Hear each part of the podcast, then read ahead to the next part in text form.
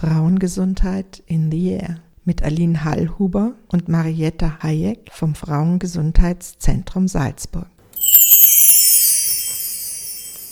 Ja, herzlich willkommen, liebe Zuhörerinnen und Zuhörer. Heute geht es in der Sendung um das Thema Feminismus und dessen Auswirkungen auf die Frauengesundheit. Anlass zu diesem Thema ist auch der 8. März, der ja jetzt dann kommt und der, der internationale Frauentag ist. Dazu darf ich dich, Aline, befragen, was so deine Erfahrungen zu diesem Thema sind und vielleicht gleich einmal die Frage stellen, wie würdest du Feminismus erklären, beziehungsweise wie bist du zu diesem Thema gekommen oder was ist deine Motivation dazu, dich mit diesem Thema zu beschäftigen? Ja, ich freue mich sehr, dass ich über eins meiner Lieblingsthemen sprechen darf, nämlich den Feminismus. Und noch mehr freue ich mich darüber zu sprechen, was so meine Interpretation und auch meine Definition von Feminismus ist. Also Rebecca West meinte, ich weiß auch nicht genau, was Feminismus ist. Aber wann immer ich etwas gesagt habe, was sich substanziell von der Aussage eines Fußabtreters unterschieden hat, immer dann wurde ich als Feministin beschimpft. Und das ist vielleicht genau der Hintergrund dieses Themas. Jeder hat Vorstellungen, was Feminismus ist, wie Feministinnen zu sein haben, wie Emanzen sind. Und ich habe tatsächlich in meinem Leben mich eher darauf berufen, dass ich genau diesen Begriff mit dem Leben fülle, den ich für wichtig halte. Feminismus ist für mich ein Konzept und eine politische Theorie, die es Männern, Frauen und auch alles, was dazwischen ist, ermöglicht, ohne Unterdrückungsstrategien gut in unserer Gesellschaft zu leben. Und das Brauchbare am Feminismus ist für mich, dass das immer erweitert werden kann, zuzüglich der Themen, die auch gesellschaftlich dazukommen. Die Frage des Rassismus, die Frage, wie gehen wir mit religiöser Toleranz um, wenn die Toleranz unsere Grenzen überschreitet, aber auch hinsichtlich, was hat zum Beispiel die Klimaveränderung mit unserem ganz konkreten realen Leben zu tun und wer bestimmt darüber? Ich fand es sehr bemerkenswert, ein Foto kursierte gerade hm, anlässlich der Münchner Sicherheitskonferenz und es saßen lauter ältere weiße Männer um einen Tisch und dort wurde darüber diskutiert, wie unsere Welt sich in Zukunft gestaltet. Und ich habe mir die Frage gestellt, wenn das alles Menschen sind, die einander so ähnlich sind, im Sinne von Sozialisation, von Ausbildung, von Erfolgsverwöhntheit und dergleichen, wie soll da eigentlich irgendwas Neues in die Welt kommen? Das kann irgendwie immer nur ähnlich sein. Und als Politologin ist für mich sozusagen der Feminismus genau diese Frage, wie kann ich mir etwas anders anschauen, das etwas Neues und auch Gesünderes für alle Glieder unserer Gesellschaft rauskommt. Und ganz persönlich, wie mich der Feminismus erwischt hat, ja, also ich bin aufgewachsen in einer Familie mit recht starken Frauen. Und wenn man das so erlebt, dann ist es auch so, dass man eigentlich das Gefühl hat, da muss man nicht kämpfen. Hm? Stellt eh keiner in Frage. Und dann habe ich eine Lehre gemacht, eine Lehre nach der Matura zur Verlagskauffrau. Und da haben meine Ausbildungskollegen, die männlichen, in der Schreibmaschinenstunde mir erklärt, Sie brauchen nicht Maschinenschreiben lernen, weil Sie werden auf jeden Fall immer eine Sekretärin haben. Aber es wäre gut, wenn ich das lernen würde. Also ehrlich gesagt, das war für mich schon ein ziemlich gutes Argument, mir die Frage zu stellen, woher kommt es, wohin geht es und will ich in so einem System leben? Und die zwei haben wirklich einen massiven Beitrag zu meiner feministischen Entwicklung gemacht. Im Studium war für mich feministische Theorie und alle Ansätze darum eine so interessante Denkschule. Und auch da hatte ich das Gefühl, ja, ich darf selber wissenschaftlich, schöpferisch tätig sein. Im Gegensatz zum Nachbeten oder Abschreiben von etwas, was andere schon hundertmal gesagt haben. Und ich fand diese Rolle als zertifizierte Nervensäge in allen Lehrveranstaltungen immer wieder darauf hinzuweisen, wie betrifft es Frauen, betrifft es sie anders, warum ist es wieder nicht berücksichtigt worden, wie kann eine Aussage über die Gesellschaft getroffen werden, wenn man nicht nachschaut, wie das Frauen betrifft. Ja, ich war verschrien, aber ehrlich gesagt, mich hat das nur darin bestärkt, wie wichtig das ist. Und Gott sei Dank gab es an der Uni sehr streitbare Feministinnen, mit denen ich zum Teil heute auch noch befreundet bin und wir stärken einander tatsächlich jetzt auch in der Gesellschaft, also indem wir unterschiedliche Jobs in verschiedenen Bereichen haben. Und diese, ich möchte sagen, Zusammenarbeit oder auch diese Vernetzung ist eine ganz, ganz wichtige, die, wie ich glaube, uns auch gesellschaftlich weiterbringt. Zu der Frage, was ist Feminismus, würde ich gern noch so meine ganz subjektive Sicht und Entwicklung deutlich machen. Also den Feminismus hat es immer gebraucht, weil es stellt in Frage, was ist. Und es stellt in Frage, muss das so sein? Ist die Weltordnung patriarchal organisiert? Wer hat was davon? Und ist das tatsächlich gedeihlich für alle? Und ich muss leider feststellen, es ist selten gedeihlich für alle. Und deswegen halte ich diese, diesen Fokus, diese feministische Brille eigentlich für alle Fragestellungen für wichtig. Es gibt ein sehr schönes Beispiel für Gender Budgeting zum Beispiel. Also wenn wir uns die Autobahn anschauen und uns anschauen, wer nutzt die Autobahn. Jetzt nur zahlenmäßig, brauchen wir noch nicht sehr feministisch sein, brauchen wir nur zählen. Ein Stück auf einer österreichischen Autobahn, wer sitzt in dem Auto, wie viele Leute sitzen in dem Auto. Und dann werden wir feststellen, da sitzen ganz oft Männer alleine in einem Auto. Und wenn man sich überlegt, was ein Kilometer Autobahnausbau kostet und wer ist tatsächlich Nutznießer davon, und wir schauen uns an, wie würde das aussehen mit dem öffentlichen Verkehr, wer fährt da, wie oft, warum, warum fahren die nicht mit dem Auto, und dann stellen wir fest, öffentlicher Verkehr sind Kinder, alte Menschen und Frauen. Und die nutzen den sehr ausführlich. Und wenn wir anschauen, ein Kilometer Autobahn stattdessen in öffentlichen Verkehr gesteckt,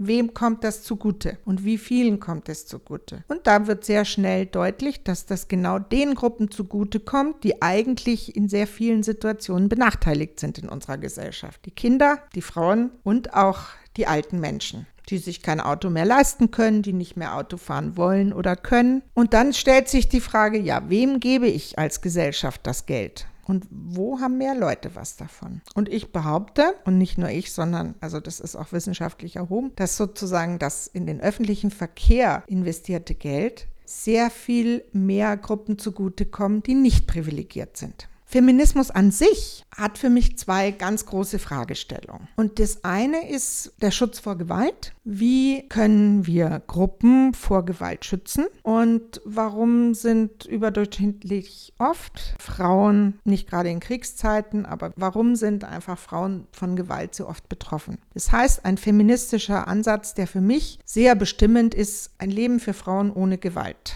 zu ermöglichen. Und dieses Leben muss selbstbestimmt sein. Und da sind wir bei ganz vielen gesundheitspolitischen Fragen, weswegen ich den Feminismus eine Voraussetzung finde für gute Frauengesundheit. Der zweite große Bereich ist die Frage, wie kann Frau in Gesellschaft arbeiten und ihre Existenz sichern, ohne sich in abhängig machende Verhältnisse zu begeben. Leider gibt es das Versorgermodell, ist keines mehr. Frauen können nicht davon ausgehen, dass sie, wenn sie reproduktive Arbeit übernehmen und Kinder und Haushalt und dergleichen versorgen. Wir können nicht mehr davon ausgehen, dass wir das bis an den Rest unseres Lebens machen können. Und wir können auch nicht davon ausgehen, dass uns diese Art von Leben irgendwer finanziert. Und es ist unabhängig davon, ob wir Kinder wollen oder nicht. Wir werden im Arbeitsprozess immer als potenzielles Risiko angesehen.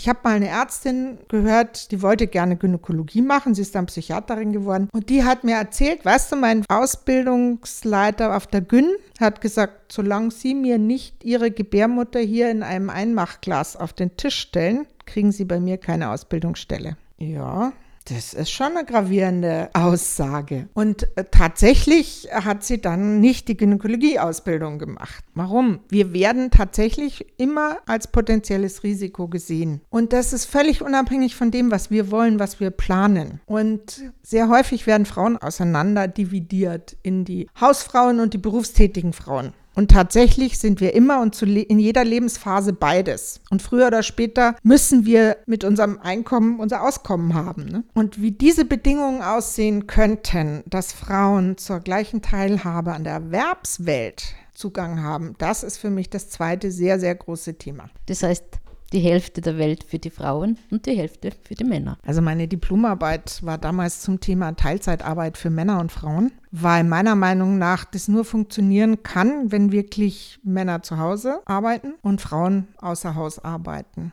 Und ich fand es sehr interessant, weil ich habe zu dem Zweck InteressenvertreterInnen gefragt und interviewt. Und die Frauen haben alle gesagt, ja, Teilzeit ist super, habe ich mehr Zeit für die Hausarbeit. Und die Männer, die ich da befragt habe, haben gesagt, boah, super, habe ich mehr Zeit zum Sporteln und fürs Golfen oder das Radlfahren. Und alleine diese unterschiedliche Perspektive auf, was heißt Teilzeit, macht schon deutlich, warum wir mehr Zeit wollen und brauchen. Wenn wir ehrlich sind, ist es mühsam, sich selber und sein Leben auf die Reihe zu kriegen, wenn man nicht unterstützt wird also Berufsleben zu haben, Privatleben zu haben. Und das ist jetzt nochmal unabhängig davon, ob ich Kinder habe oder nicht. Ich saß mal mit drei Frauen zusammen und wir haben uns darüber unterhalten, wie sehr unsere Partner unsere Erwerbstätigkeit unterstützen. Und dann haben wir festgestellt, dass wir schon wahnsinnig dankbar sind, wenn wir nicht behindert werden. Geschweige denn, dass sozusagen unsere Erwerbstätigkeit aktiv unterstützt wird, indem zum Beispiel Aufgaben im Haushalt übernommen werden, weil wir ja auch viel Arbeit haben und so. Und ehrlich gesagt, ich hätte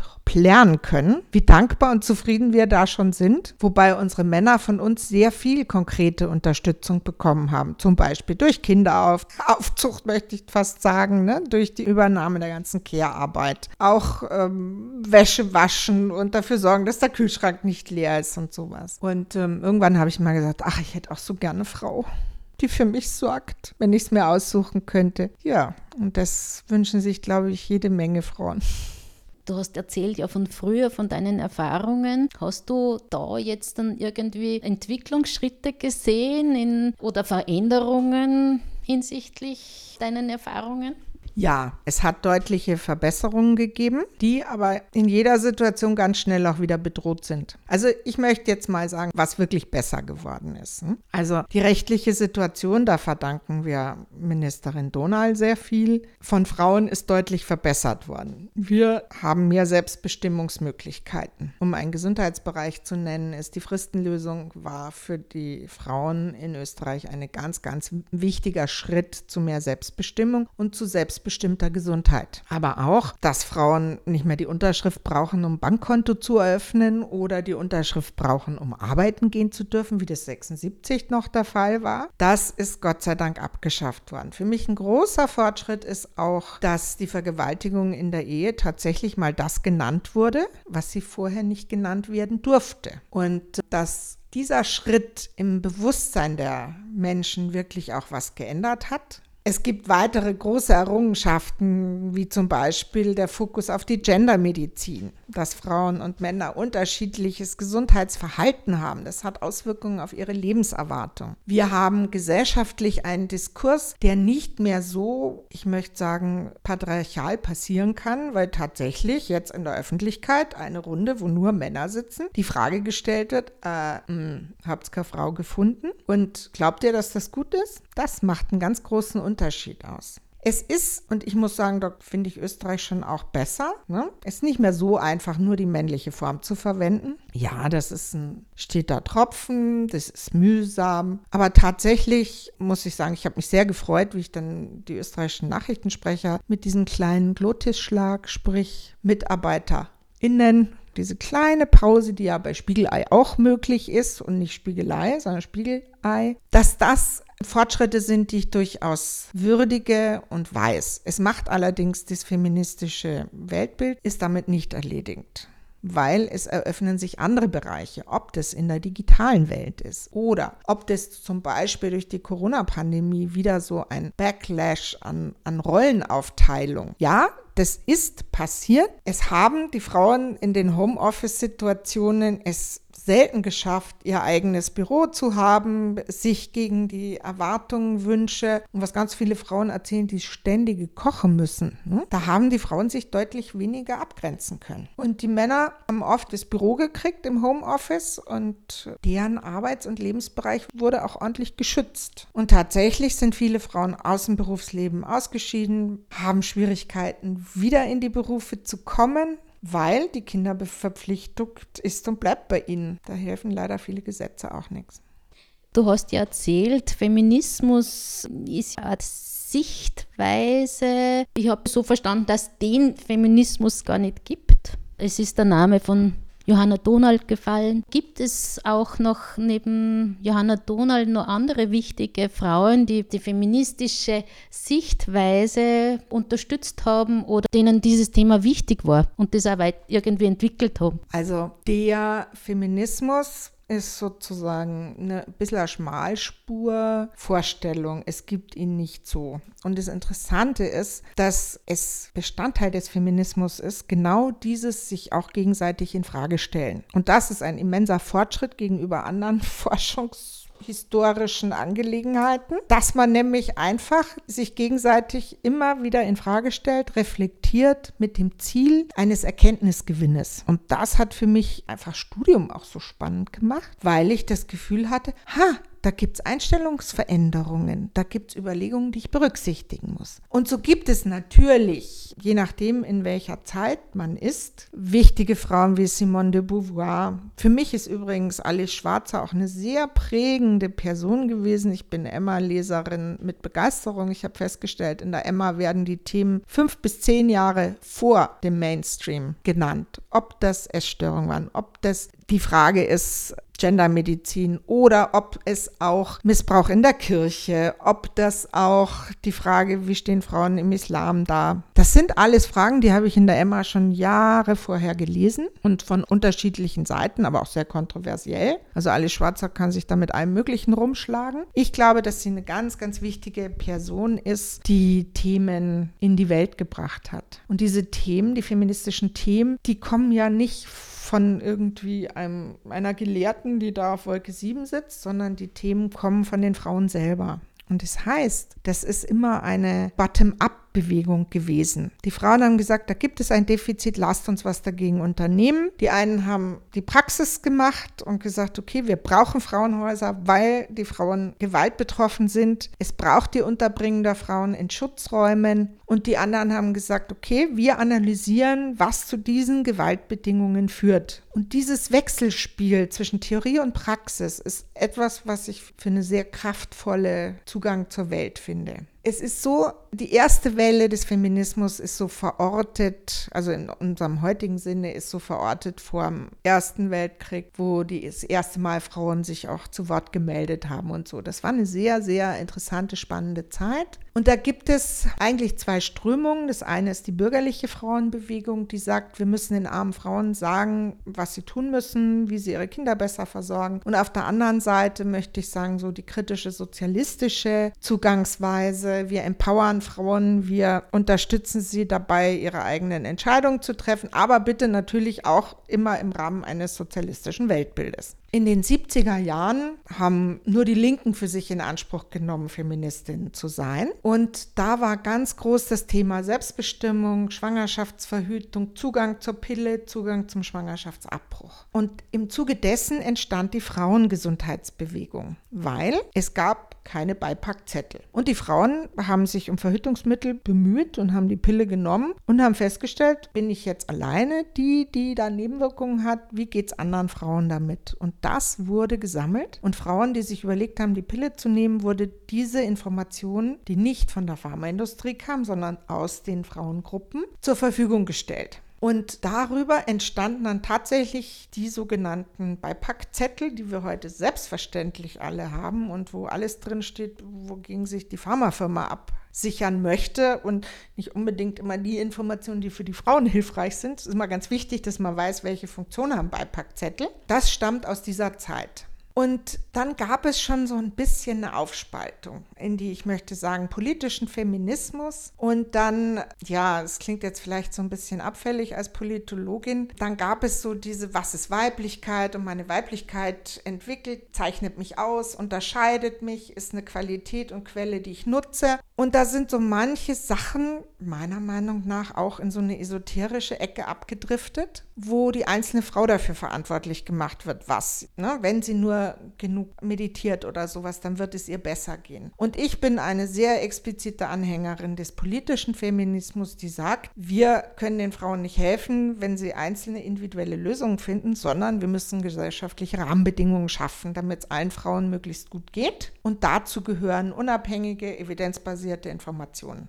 Das war sozusagen die zweite Welle des Feminismus, der seinen Ausgang 68 nahm. Ich bin dann eher so in den 80ern dazu gestoßen. Und dann kam Third Wave. Und das war für mich völlig nicht nachvollziehbar. Da gehörte dann dazu, ich lerne alles selber zu machen. Ne? Ich stricke selber, ich nähe, ich, ich mache mich unabhängig vom Konsum, von der Konsumwelt. Und da war sozusagen, nachdem ich das überhaupt nicht kann und irgendwie in Handarbeiten und Stricken wirklich nahezu durchgefallen bin, war das für mich so irgendwie aus der Außensicht zur Retraditionalisierung. Und damit konnte ich gar nichts viel anfangen. Und ich habe eine Weile gebraucht, um zu verstehen, wie politisch das ist, sich auch von Produktionsprozessen unabhängig zu machen. Und ob es jetzt um Nachhaltigkeit, insofern leiste ich da auch ein bisschen ab, bitte. Dieser Third Wave oder Do-it-yourself-Welle, sozusagen stricken ist auch politisch. Und das hat sich dann auch im öffentlichen Raum gezeigt. Und da habe ich doch jetzt einiges lernen müssen.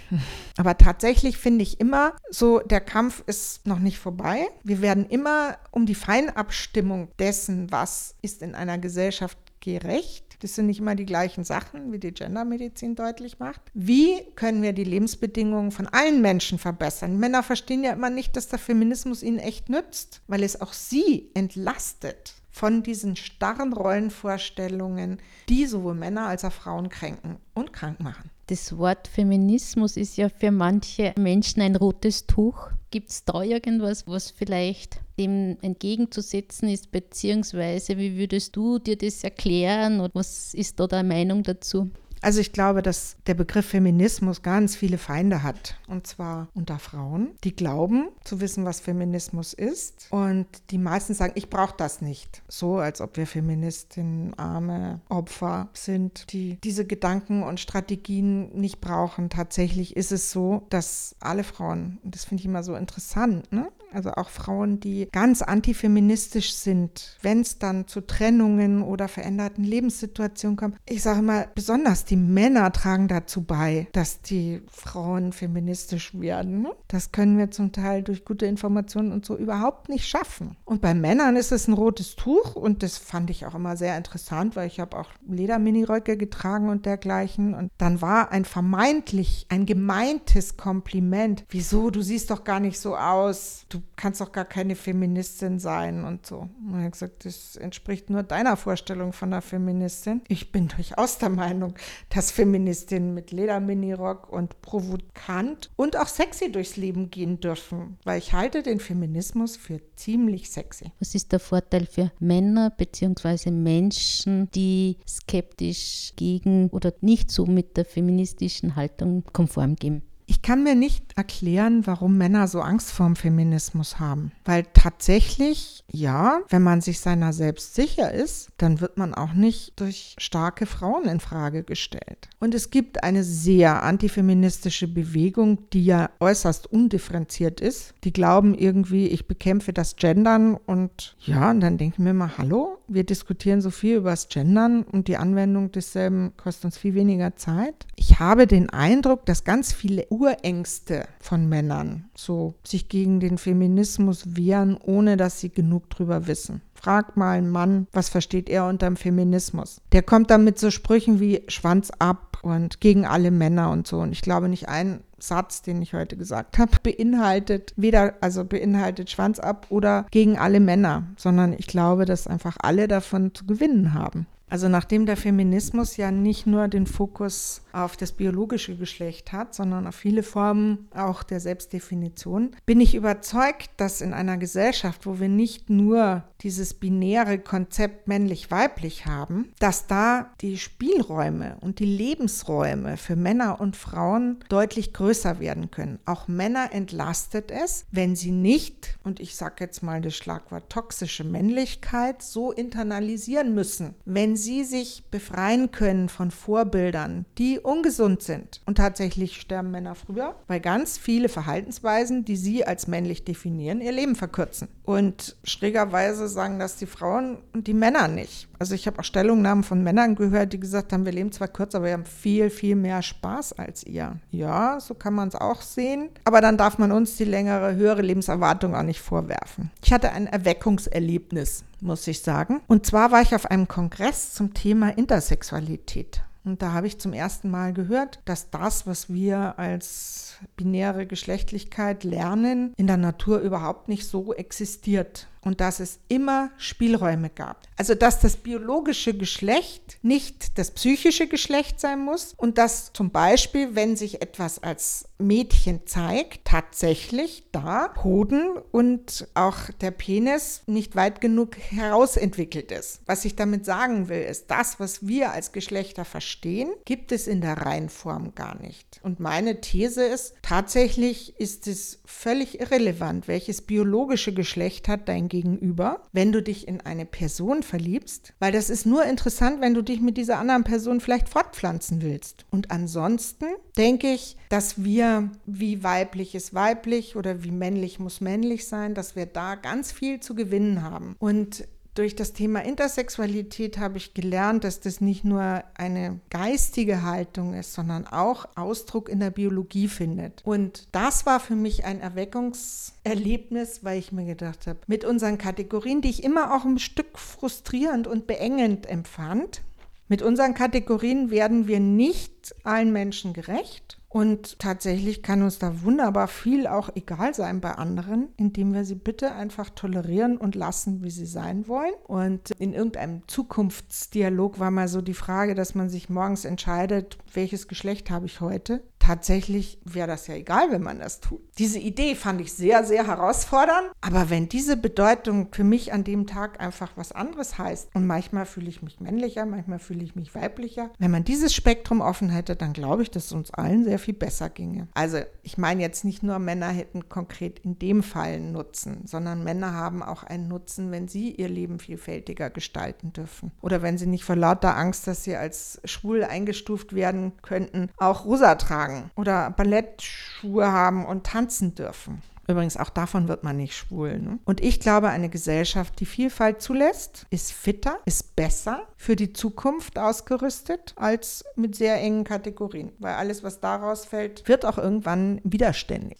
Es kommt ja jetzt der 8. März, wie am Anfang schon erwähnt, der Internationale Frauentag. Gibt es da vielleicht zum Abschluss noch ein paar Worte von dir, beziehungsweise was würdest du dir auch wünschen, der 8. März ist immer eine Mischung aus, ich erinnere mich derer Frauen, die ganz vieles für uns heute als junge Frauen oder auch ältere Frauen möglich gemacht haben. Der 8. März hat den Fokus darauf gelegt, was Frauen brauchen, was sie betrifft. Übrigens, in Berlin ist der 8. März ein Feiertag, finde ich sehr schön, hätte ich auch gerne. In der Perspektive der Zukunft wünsche ich mir, dass der 8. März durchaus wieder ein bisschen kämpferisch wird und dass wir den 8. März auch als einen Zwischenstopp im Jahr sehen, wo wir uns die Frage stellen, wo wollen wir hin? Wo kommen wir her und wo wollen wir hin? Und da finde ich, ist der 8. März immer ein sehr guter Anlass. Ja, danke Aline, dass ich mit dir heute die Sendung machen durfte und konnte. Ich möchte nur gern die Information jetzt den Zuhörern Ihnen geben, dass unsere Sendungen Frauengesundheit in die Air auch auf unserer Homepage vom Frauengesundheitszentrum Salzburg jederzeit nachzuhören sind. Und ja, falls Sie irgendwelche Fragen oder sonstige Anliegen haben, freuen wir uns natürlich auch um Rückmeldungen oder Gespräche. Danke dir, Marietta, für die schönen Fragen und ich habe sehr genossen, mal über den Feminismus sprechen zu dürfen. Danke dir, Aline. Bis zum nächsten Mal.